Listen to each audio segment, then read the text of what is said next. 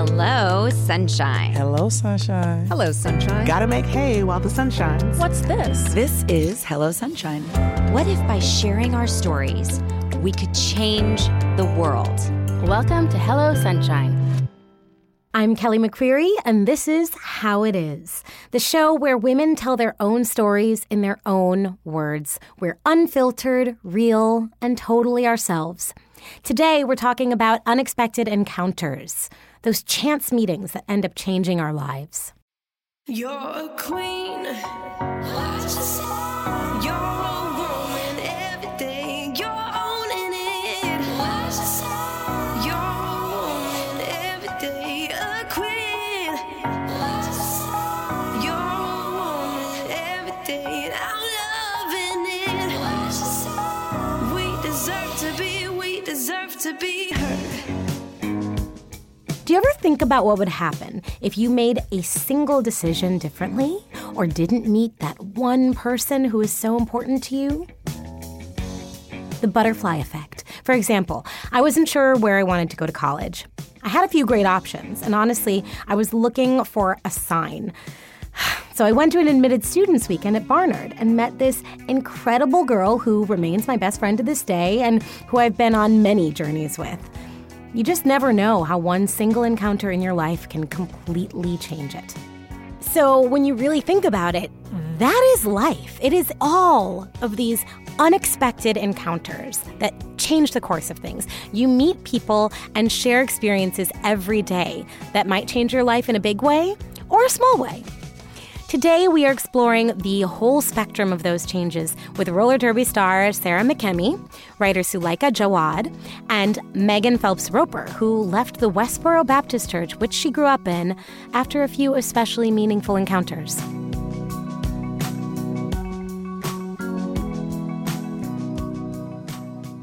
First up, Sarah McKemmy. Well, at least that's her name during the day. At night, she becomes Sexy Slady, the Gotham City All-Stars roller derby captain and blocker. She also plays for the roller derby U.S. national team. Number 68, Sexy Slady, just a big, wonderful blocker who is just very graceful as well. So for those of you who don't know, roller derby is a full-contact sport. It is one of the few that exist, and even fewer that exist for women. I wanted to know, what happens when your life revolves around doing the exact thing that we are taught from a very young age not to do, physically smacking into other people at full speed? So the basics of roller derby. So there's two teams, 5 skaters on each team on the track at a time, and we're skating counterclockwise in a circle.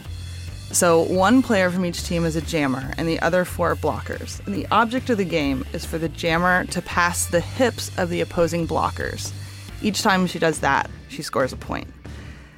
And so it's exciting and mentally challenging because if you're a blocker, you're always on offense and defense. So you're trying to distract the opposing blockers so they can't block your jammer, but you're also not letting the jammer pass you. So you're playing defense too. And this is where I come in.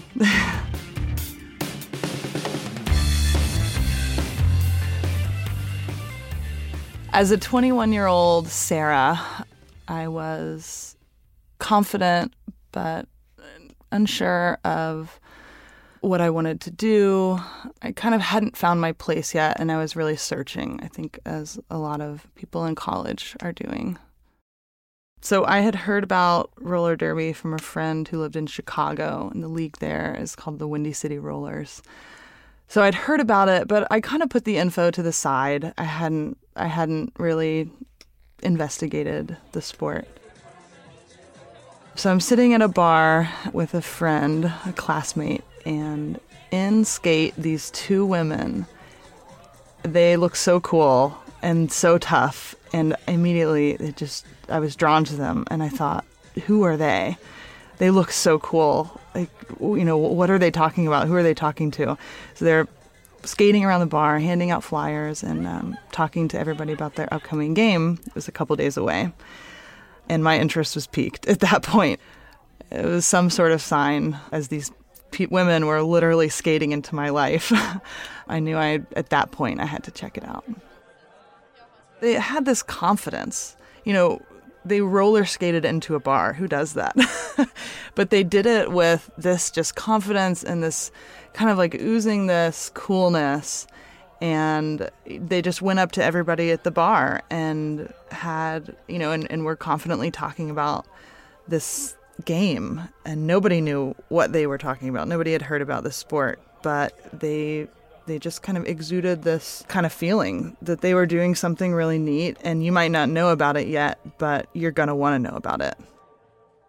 I had the flyer. I went to the game, and I think I might have even been the same person I was sitting at the bar with. We went to the game together, and I think I was just grabbing her leg the whole time during the game because I was watching and I was so excited, and I just pointed even, and I said, I want to do that. Like, I need to do that. It was really the first time in my life that I'd had this experience where I saw something.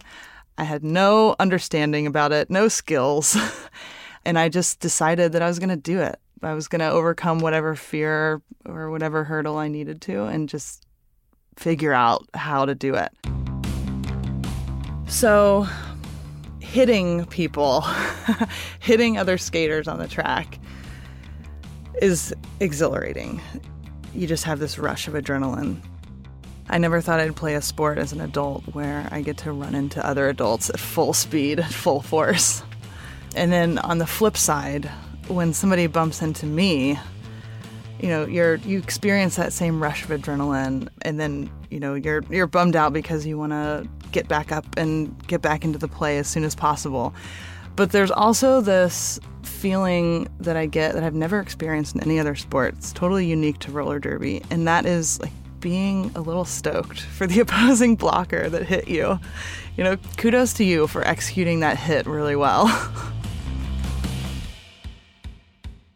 We all have this thing in common, and that's bravery. You know, we haven't been playing this sport since we were kids. We've learned it in our adulthood. And we've all had to overcome, you know, the fear of learning how to roller skate, learning how to get hit on roller skates after that, and then also just learning something new. Once you overcome the fear of learning how to skate, learning the rules, learning how to get hit, you take pride in it. And it's also connected to your body because, like, your body is taking you there. It's your strength and your quickness that's getting you where you need to be on the track. Make sure you come right back with us. That was the biggest jam we'd seen so far this game at 20 points. Fans, you've been watching the WFTDA International Championships on ESPN3. The last year in the semifinal game of the championships, I was playing offense on a skater. Our bodies got twisted, I fell down and got kicked in the face by a skate, by accident, of course. But I heard something, and it scared me a little bit, but I knew that it was the first half, and it was like the first 10 minutes of the game. So I kind of just like got up and skated back to my bench, kind of held my nose, and I thought, like, it's okay. You know, whatever it is, it's just my face, just my nose. Like, I'm sure it'll be fine. We'll get it taped up. And so we did. The medic came over, and I had broken my nose. And we just got it taped up, and I was able to play for the rest of the game. I got a helmet with a face shield.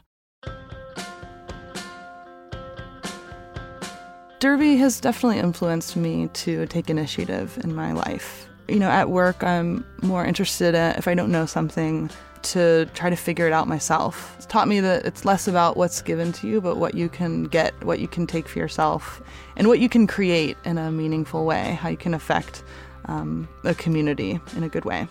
I've taken something that's sports, which has been something it's been a competitive thing for me my whole life.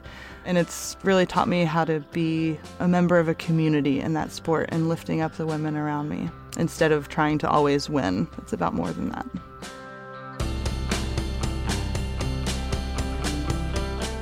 Okay, sign me up. I never thought I'd say that about something that might cause me bodily harm, but that confidence, that Sarah saw in the women who skated into her life, that sense of community, that sense of mutual benefit. She has that. She probably takes it to every part of her life, and we could all benefit from that. I want some of that too, please. Also, hearing Sarah's stories has jump-started my newest hobby, which is fantasizing about my roller derby name. So the one that comes to mind first is obviously Kick-Ass Kelly. I mean, that's obvious, but...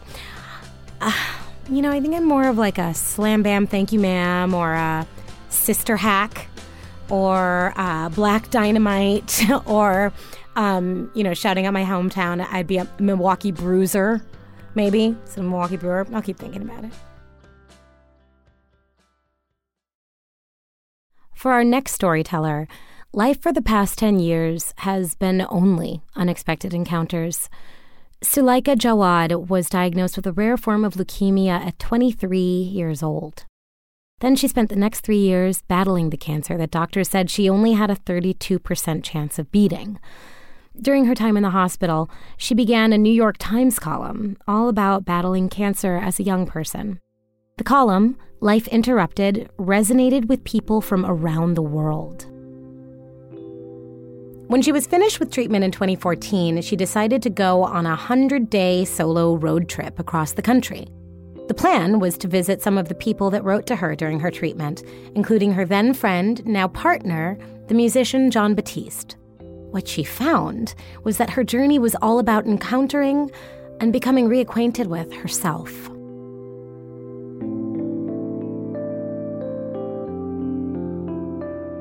John and I met at band camp when I was 13 and he was 15. And even then, at the kind of end of summer recital, I remember hearing him play and thinking, like, this guy has something really special. And back then, he was very different to how he is now. He had braces and was awkward and shy. But I knew he was someone special. At the same time, it's summer camp, and you don't really expect that you'll necessarily see the kids you go to summer camp with again. But we ended up reconnecting a few years later at Juilliard, where he was a freshman, and I was in the pre-college program, and just kept orbiting in and out of each other's lives. I started Life Interrupted because as a 23-year-old who'd just gotten this terrifying diagnosis of leukemia, I found that I couldn't really relate to a lot of the books and blogs and things that were out there relating to the experience of cancer and more broadly to this experience of having your life interrupted by something big and blinding. At the time, I was at Mount Sinai Hospital, inpatient, where I'd been for about a month doing chemotherapy. And I got this call from John one day, who just found out that I was sick and asked if he could come visit me. And I said yes. And to my surprise, he not only came, but he brought his whole band along with him.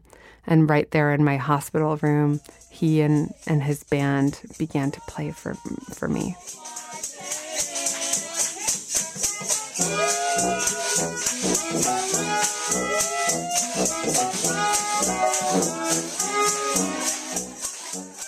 There was John with his melodica, and Eddie, the sax player, and Abonda, the tuba player, and Joe, who'd brought along a tambourine, and they started to play. And as the sound of the music sifted out into the hallway, patients and doctors and nurses began to dance and to sing. And it was just one of the more extraordinary, joyous days I've had in the hospital. And it was just this exhale.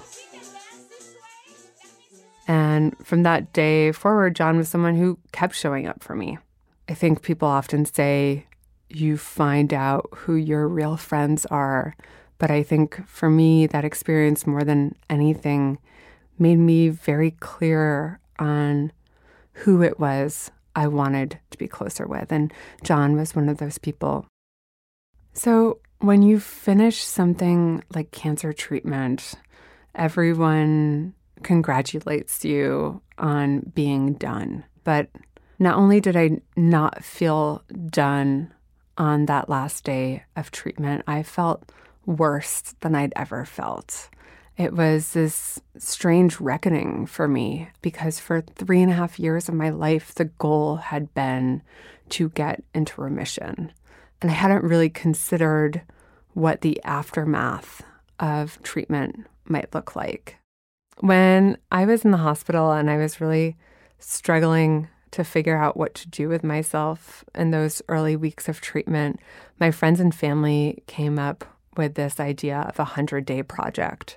And the idea was that we would each do something creative every single day for 100 days. And so after I was done with treatment and I was really struggling to find my way and to figure out who I was, I decided that I needed a new kind of 100-day project. And so I came up with this idea of a 100-day road trip. I decided that during those 100 days, I was going to visit some of the unexpected strangers who had been writing to me over the last couple of years.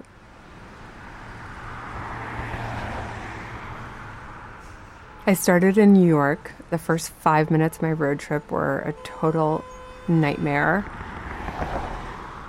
I ended up driving up 9th Avenue and looking up and realizing that all of the traffic was coming towards me. I drove the wrong way up 9th Avenue and, did this insane U-turn and swerved over to the side of the road and parked and had this kind of 10 minutes of talking to myself and feeling like this road trip was not only a terrible idea, but it was like an incredibly stupid one.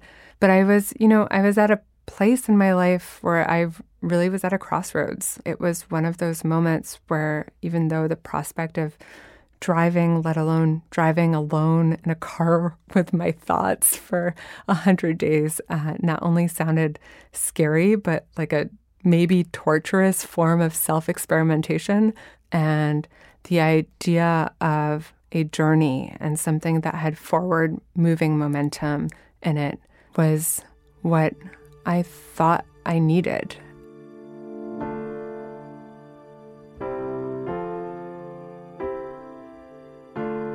Driving is not something that you would think of as a physical sport, but as someone who had been bedridden for pretty much 3.5 years, I was surprised by how much stamina and endurance and focus these long drives would take. And there were, especially in those early weeks, so many days where after about 2 hours of driving, I'd pull over into a McDonald's parking lot and just nap. I didn't actually expect that driving would help me physically and that it would challenge my energy and stamina and endurance in the way that it did.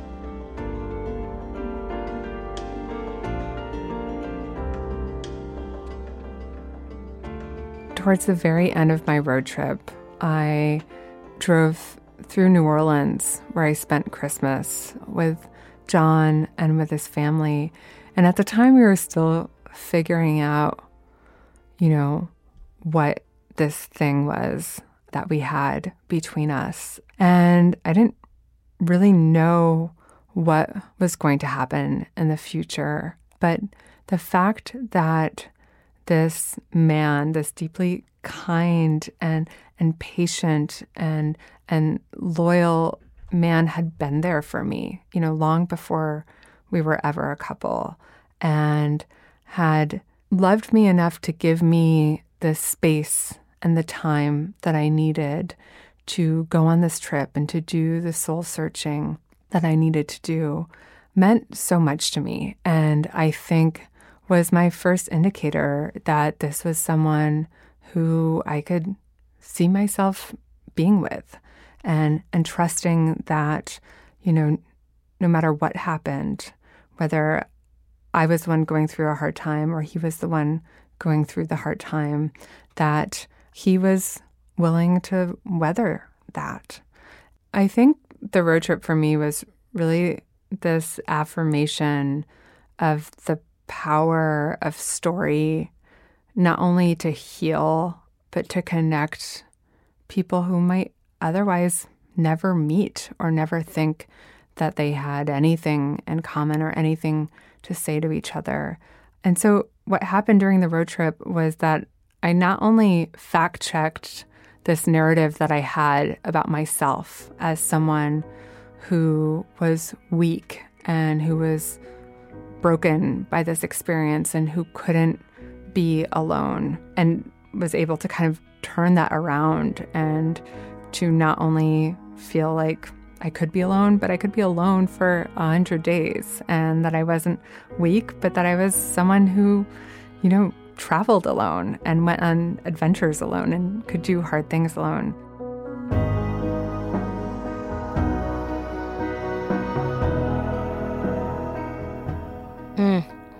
I love that idea about fact-checking the narrative we have about ourselves. It is so important to keep doing this over and over again, because as we grow, we change.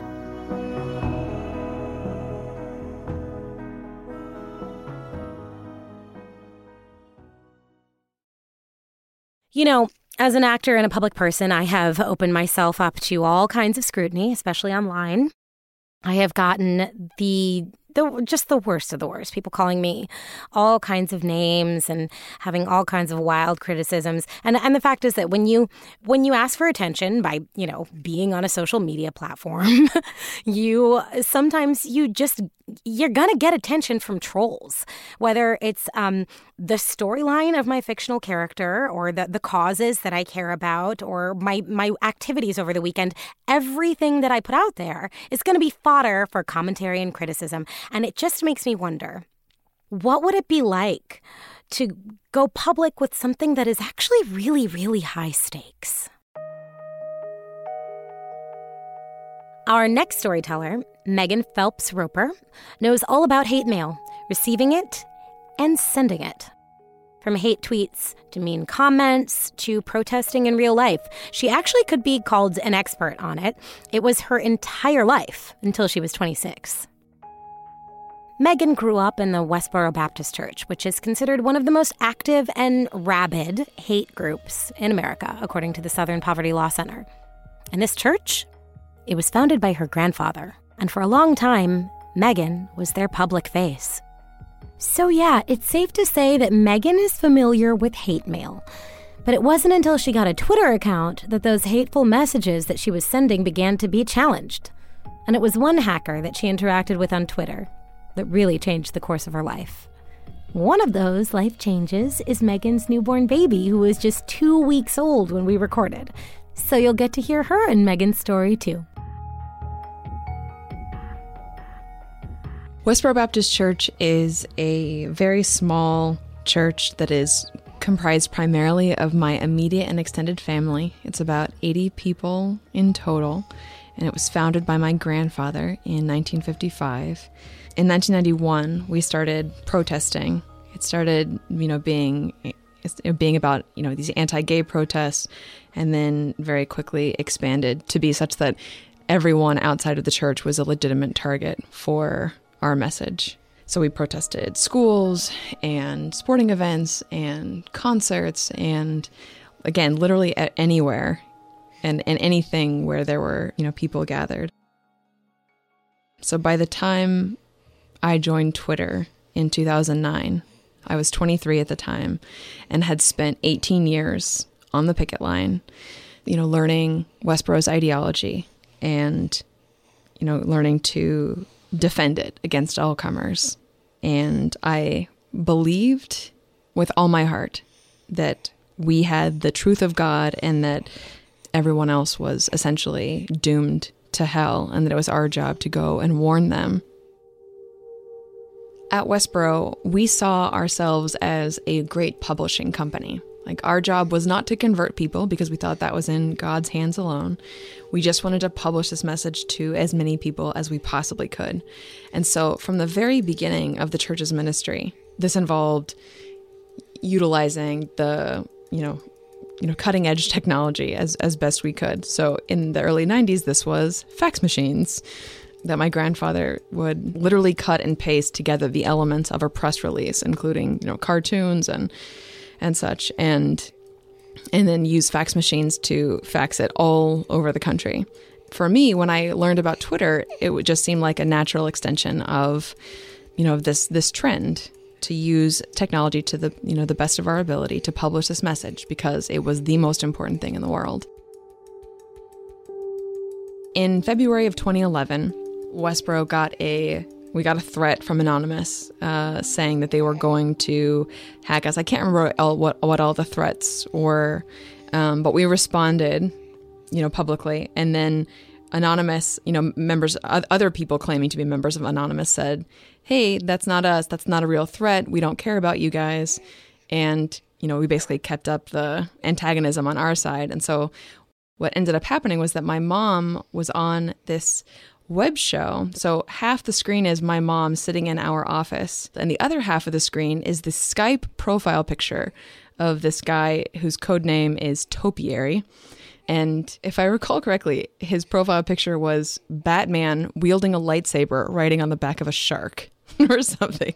And so during that interview, Topiary goes and hacks Westboro's website. So when that video got posted shortly after the interview finished, it had several 100,000 views within just a few hours, and it was getting so much attention. And, we made a press release, and I posted that press release, which called Anonymous a bunch of crybaby hackers.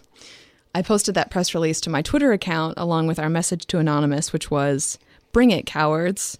Topiary was on Twitter, and so we traded insults and sparred for a while there. And we were both having a lot of fun with it. At one point, he called me massively brainwashed. I cheekily asked him whether it was even possible for someone to be just a little bit brainwashed.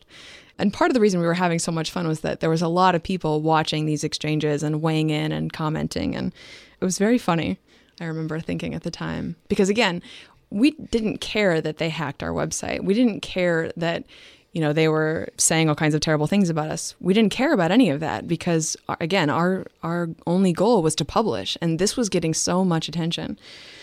And one person whose attention it got was this guy who contacted me on my Twitter profile, sent me a mean message.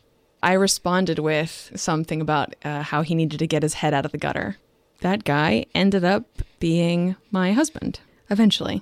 So in the middle of my sparring with Jake on Twitter, a few months later, he was no longer anonymous. He was no longer just known as Topiary, because he was arrested and charged with several crimes. And it turned out that he was this 19-year-old from the UK named Jake Davis. And, he was eventually, he was banned from the internet for 2 years. I think he was banned from asking anybody to look anything up for him on the internet for 2 years. And by the time he was out of that internet jail, I had left Westboro. We got in touch afterward and started talking. And then eventually, last year I was traveling through Europe, and we met at Charles de Gaulle Airport in Paris. And I thanked him so kindly for both him and his teenage shenanigans for introducing me to my husband. And now we're friends. I think after I left Westboro, there was such a void in my life. My family, my entire community was gone. I basically found myself in, the years following, just reaching out to every tiny connection I had to anybody, anywhere. There was just something about, people that I had known while I was still part of Westboro. I loved meeting new people also, people who had no idea about Westboro or anything about my past. It was also very meaningful to me to reconnect with people, and I should say also apologize to a lot of people that I had said and done hurtful things to while I was part of Westboro. And it was enormously healing.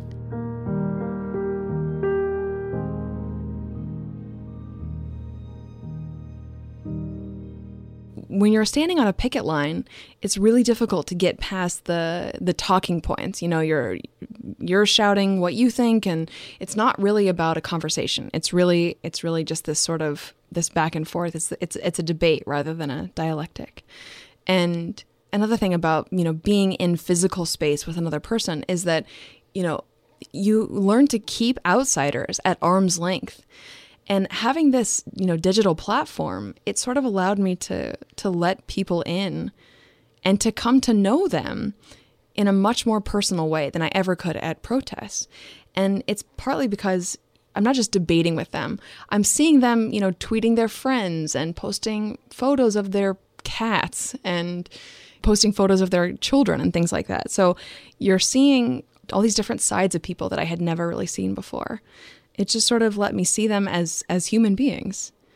I think in the middle of all that, and in the middle of these, you know, more nuanced conversations, you know, some of the people that I encountered there were able to find inconsistencies in our theology that I had never seen before. When my husband and I talk about those early days, it's almost always with this total awe. I mean, I can't tell you how many times, you know, we'd be like sitting together on the couch or something, and you know, my husband would look over at me and say, like, how are you here? Or why are you here? Like, and how many times I'm sitting, you know, in our kitchen looking out the window at, you know, this tiny town in South Dakota and just floored that I'm not standing on a picket line in Topeka, Kansas, that I'm not still in the middle of all of that, you know, hostility. And even though it's been almost 6 years now since I left Westboro, it still floors me. You know, and my husband too. And now, you know, I have this little 3-week-old baby, and I just feel like the longer we're together, the more unreal and surreal it feels. It just seems impossible. And I'm just so grateful. I could not be more grateful.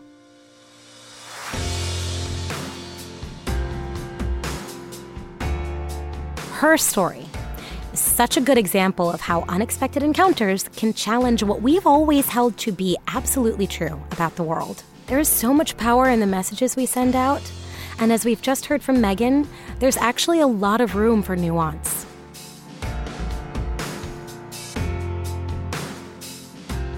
Oh, speaking of journeys, this episode was a real journey. So in the meantime, I want to know about your unexpected encounters. Did you bump into someone on the sidewalk that totally changed the course of your life? What's your butterfly effect moment? We're back next week to talk about escape. Escaping your former life, escaping reality. We've got it all covered. You'll hear from comedian Cristela Alonzo, who uses laughter as an escape from dark times. My mom passed away in 2002, and I remember the funeral. We could not stop laughing. Like, we all laughed because we were telling stories about her, and you would think that we were almost happy she was dead. You're a queen. You're a woman, everything. You're owning it. Share with us on all social at Hello Sunshine with the hashtag #HowItIs. And please subscribe to the show and give us a rating. It helps new people find our show and hear these stories. On this episode of How It Is, you heard from Sarah McKemmy, Suleika Jawad, and Megan Phelps Roper. I'm Kelly McQuarrie, and I am an actor, an activist, and a future roller derby star. How It is a production of Hello Sunshine. It is executive produced by Amy S. Choi, Charlotte Coe, Rebecca Lehrer, and Reese Witherspoon. Our senior producers are Kara Hart and Michelle Lands. Our development producer is Mary Phillips-Sandy. Sound designed by Jocelyn Gonzalez. Our theme song, Queen, is written and performed by Victoria Canal. Oh, I should talk to somebody about that. Maybe they'll let me.